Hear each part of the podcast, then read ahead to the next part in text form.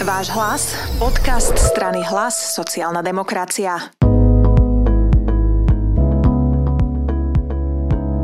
Ja som veľmi rada, že pri tomto mikrofóne opäť je náš kolega Peter Kmec. Vítaj. Dobrý deň, prajem. A človek, ktorý štandardne, ako sme sa rozprávali, predtým nie je vidno, je skôr v pozadí všetkého, teraz vlastne vystúpi absolútne do popredia v najbližších týždňoch, pretože zahraničná politika sa bude pýta, týkať e, každého jedného Slováka, ktorý bude chcieť ísť na dovolenku. Prečo? Áno, blíži sa letná sezóna a občania sa veľmi zaujímajú o to, aký režim cestovania či už po Európskej únii alebo aj mimo hranic Európskej únie bude fungovať, pretože stále nám tu zúri koronakríza a tie opatrenia sa neustále menia, každá krajina má zavedené svoje, svoje obmedzenia, takže teraz prebieha veľmi intenzívna diskusia na európskej úrovni, že by sa tieto opatrenia zjednotili. Vytvoril by sa tak, tzv. COVID zelený certifikát, alebo môžeme to pracovne volať COVID pas, ktorý by zintegroval všetky informácie o každom občanovi, či už je zaočkovaný, či už je testovaný alebo prekonal COVID a tieto informácie sa objavia v jednej digitálnej aplikácii, ktorá sa môže buď stiahnuť do mobilu, alebo potom môžu si ju ľudia aj vytlačiť a na základe tohto budú môcť oveľa jednoduchšie cestovať. Tá aplikácia bude pozostávať z čiarového a QR kódu, takže budú to kryptované informácie, takže ľudia sa nemusia báť, že sa budú zdieľať ich osobné dáta, ale bude to veľmi úspešný model na to, aby mohli voľnejšie cestovať po Európe. Až na to, že dnes je teda polovica mája, a toto riešenie mi znie tak dosť itečkársky a my vieme, ako tu máme na Slovensku tie IT projekty, že to niekedy ani však e-karanténu, e-ruško a takéto e-hranica to nemáme ani za rok a pol takmer tejto novej vlády. A keďže teraz je polovica mája a mnohí za niekoľko týždňov vyložene chcú ísť na dovolenku, tak toto je šanca takéto niečo stihnúť? Áno, máš pravdu, diabol je v detailoch, takže Tie ciele sú jasné, aj tie vízie, ale tá implementácia môže byť ešte zložitá. Stále prebiehajú rokovania na európskej úrovni, ktoré by mali vyvrcholiť rozhodnutím Európskej rady v polovici júna. Takže tiež je to veľmi šibeničný termín pre ľudí, ktorí si plánujú dovolenku na jún, júl, august. A navyše ešte od členských krajín sa očakáva, že už by mali prebiehať pilotné testovania týchto aplikácií na národnej úrovni. Slovensko sa do toho nezapojilo. Slovensko sa viem. bohužiaľ do toho nezapojilo. E, aktívne je do toho zapojených 20 členských krajín, takže Slovensko je zase bohužiaľ na chvoste. My sme špeciálni. A ako si správne spomenula, e, nie sme majstri sveta v zavádzaní digitálnych aplikácií v poslednom roku, i keď e, vláda to často slubovala, či už to boli e-ruška, e-hranica, e-karanténa, ani jedno z týchto sa nenaplnilo, takže veľmi sa obávam, že aj táto aplikácia, ktorá sa bude týkať COVID cestovania, nebude včas u nás na národnej úrovni zavedená. Čo všetko, ako prvé poďme povedať, by malo byť v tom COVID pase? Iba vakcína, alebo čo by tam malo byť? Však ľudia nebudú všetci zavakcinovaní? Tak áno, presne, to je veľmi dôležitá informácia. Musí to fungovať na princípe nediskriminácie, to znamená, všetci ľudia, ktorí sa akýmkoľvek spôsobom nedostanú k očkovaniu, musia mať e, rovnaký e, prístup e, k cestovaniu ako tí, ktorí sú zaočkovaní, takže musia byť rovnocenné aj prípady, že ľudia sa otestujú alebo prekonali COVID, takže nemusia, nemusia robiť nejaké doplňujúce testy. Všetko toto bude uvedené v tej aplikácii alebo v tom, tom eh, kodovanom systéme. Takže ľudia, ktorí budú mať eh, eh, túto digitálnu aplikáciu vo svojom mobile, budú mať zjednodušenie cestovania iba kvôli tomu, že cez ten kód, ako je to v lietadle napríklad tá rýchlejšia línia, ktorú si ľudia predplatia, ale toto bude vlastne bezplatné, ale umožní to ľuďom rýchlejšie prechádzať cez hranice. Takže je veľmi dôležité, aby ľudia si túto aplikáciu stiahli, i keď nie sú zaočkovaní, ale môžu si tam dávať tieto informácie, či už testovanie alebo prekonanie covidu. Tá aplikácia, ona je vo vývoji, už teraz funguje, už sa dá niekde stiahnuť, alebo ešte len sa to očakáva od toho júnového samitu?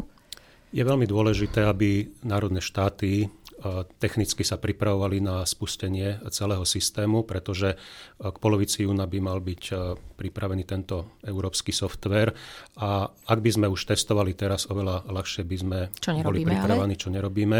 Takže tam je veľmi dôležité, aby slovenská vláda urobila okamžite kroky, aby sme boli softverovo a potom aj informačne pripravení, pretože na, Privediem príklad Českej republiky. Česká republika už e, vydáva e, očkovacie preukazy s čiarovými a QR kódmi, ktoré sa budú dať oveľa ľahšie preklopiť potom, potom do toho európskeho systému.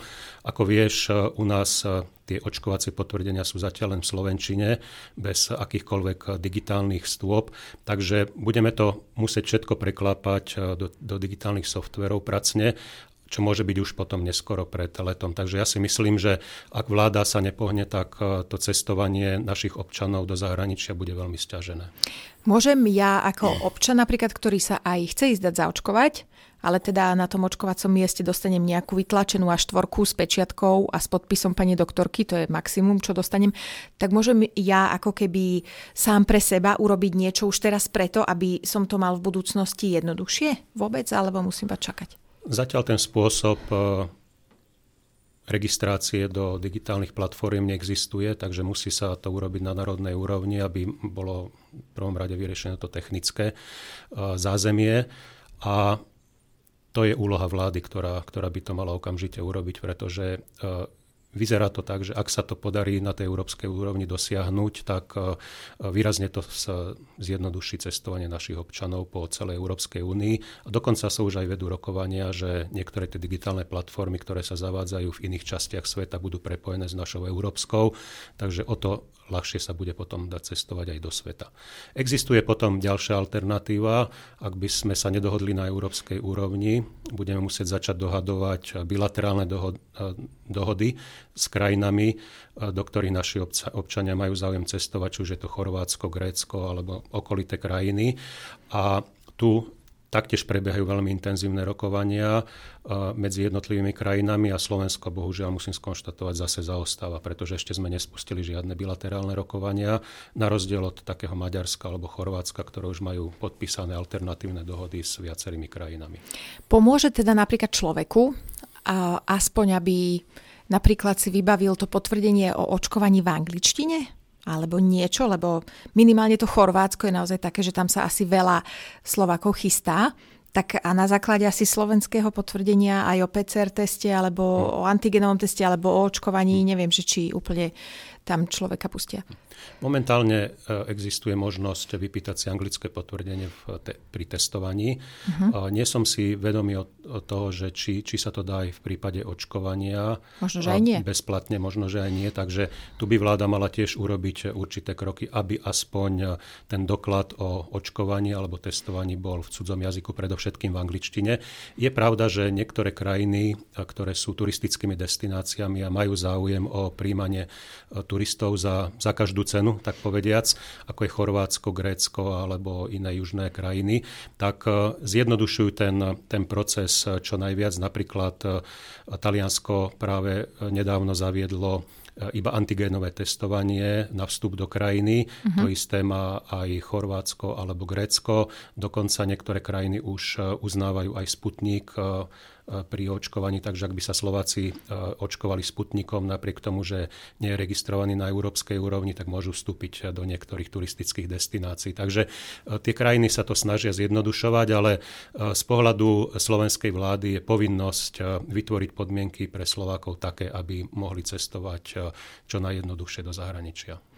Ešte dve otázky mám k tejto téme. Prvá je tá, že už si to trošku spomenul, čo sa týka cestovania mimo Európskej únie tak e, tam to teda bude ako?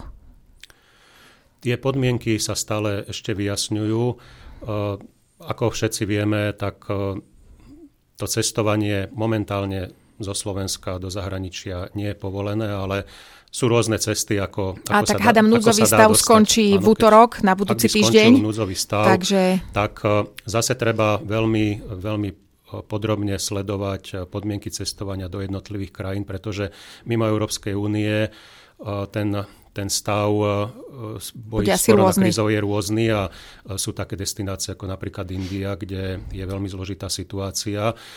Dá sa tam cestovať, ale potom ten návrat môže byť oveľa komplikovanejší. Ľudia potom musia ísť do niekoľkodňovej karantény. Takže toto treba sledovať. Ale ja by som odporúčal skôr v tomto roku ešte skôr sa orientovať na Európsku úniu, cestovať radšej autom, je to jednoduchšie ako ísť lietadlom, pretože aj letecké spoločnosti budú zavádzať podmienky, ktoré môžu byť spojené s COVID pasom. Tie podmienky môžu byť rozdielne, takže tam bude treba sledovať kombináciu leteckých spoločností tých krajín destinácie a potom aj návratu. Uh-huh. Takže tá európska európska situácia bude z pohľadu cestovania oveľa jednoduchšia, ako keď budeme cestovať do zahraničia. Jasné. A už iba posledná otázka v tomto. Za nás sa to rokuje, teda za Slovensko, na akej úrovni? Na úrovni premiéra, alebo ministra zahraničných vecí, alebo nebodaj ministerka informatizácie, alebo kto to vlastne má na starosti? Momentálne prebiehajú rokovania na viacerých úrovniach. Sú to technické rokovania, potom sú to trilaterálne rokovania medzi inštitúciami Európsky parlament, Európska komisia a Európska rada. A v najbližších týždňoch by sa mali tieto rokovania dostať e, na najvyššiu politickú úroveň, to je e, úroveň e, ministrov zahraničných vecí, európskych záležitostí a potom predsedov vlád. Tie rokovania by mali vyvrcholiť rozhodnutím v polovici júna. Asi predsedov vlád. Na úrovni predsedov vlád. Takže keď náhodou sa to nepodarí, tak vieme, kto je za to zodpovedný. Ak sa to Zase nepodarí, raz. tak bude to, bude to zodpovednosť 27 lídrov na najvyššej politickej úrovni no a potom sa budú musieť hľadať tieto alternatívne rozhodnutia alebo riešenia, ktoré som spomínal vo forme bilaterálnych dohôd, takže každá krajina si bude musieť hľadať svoje, svoje vlastné riešenia. V tejto súvislosti mi nedá nejakým spôsobom nadviazať na našu druhú tému a to je konferencia o budúcnosti Európy. Sú to podujatia, ktorých sa plánuješ zúčastniť aj ty, ktoré ako keby len e, ukazujú to, že aj pri takej téme, ako je letná dovolenka, je tá, to naše členstvo v Európskej únii vlastne absolútne kľúčové, pretože hoci možno sa nie každý zaujíma o tú zahraničnú politiku, tak e, o tú letnú dovolenku sa asi zaujíma úplne každý. A teda pokiaľ plánuje ísť len do toho štandardného Chorvátska, e, tak sa ho to týka. Takže skúsme si ešte o tomto povedať. Čo sú to za konferencie, prečo by tých hm. ľudí mali zaujímať, prečo konkrétne teba zaujímajú? Hm. Tak e, konferencia o budúcnosti Európy vznikla ako myšlienka v roku 2016, keď Slovensko predsedalo európskej úrovni. A už tedy sa objavili e, diskusie o tom, že čo by sa dalo vylepšiť na Európskej únii ako na projekte, ako naj, priniesť e, Európsku úniu bližšie k občanovi. Takže po dlhých diskusiách, ako pripraviť rokovania o budúcnosti Európy sa konečne dospelo k rozhodnutiu, že sa spustí ten projekt eh, pôvodne plánovaný minulý rok, ale prišla koronakríza, takže spúšťame ho až tento rok. Takže namiesto dvoch rokov diskusí bude iba, iba jeden rok. Ale zase to pom- koronakríza pomohla, pretože uh, otestovali sme si Európsku úniu v krízových časoch a vidíme, že veľa, veľa oblastí nefunguje na tej európskej úrovni. Približil by som to len v otázke obstara- spoločného obstarávania vakcín, kde sa ukázalo, že napriek tomu, že Európska komisia obstarala vakcíny dosť komplikovanou cestou a nie vždy sa to podarilo tak, ako to bolo plánované, ale vždy to vychádza lepšie, ako keď to objednávame na, na európskej úrovni ako na národnej úrovni. To isté sa týka aj vzájomnej pomoci pri uh, výmene zdravotníckých pomôcok alebo aj zdravotníckého personálu. Ako vieš, požiadali sme v rámci princípu solidarity o zdravotnícky personál, ktorý prišiel z Belgicka, Dánska a z iných krajín. Francúzi nám dočasne poskytli vakcíny, keď nám chýbali. Takže vlastne o týchto témach sa budeme rozprávať, že ako zlepšiť tento európsky projekt.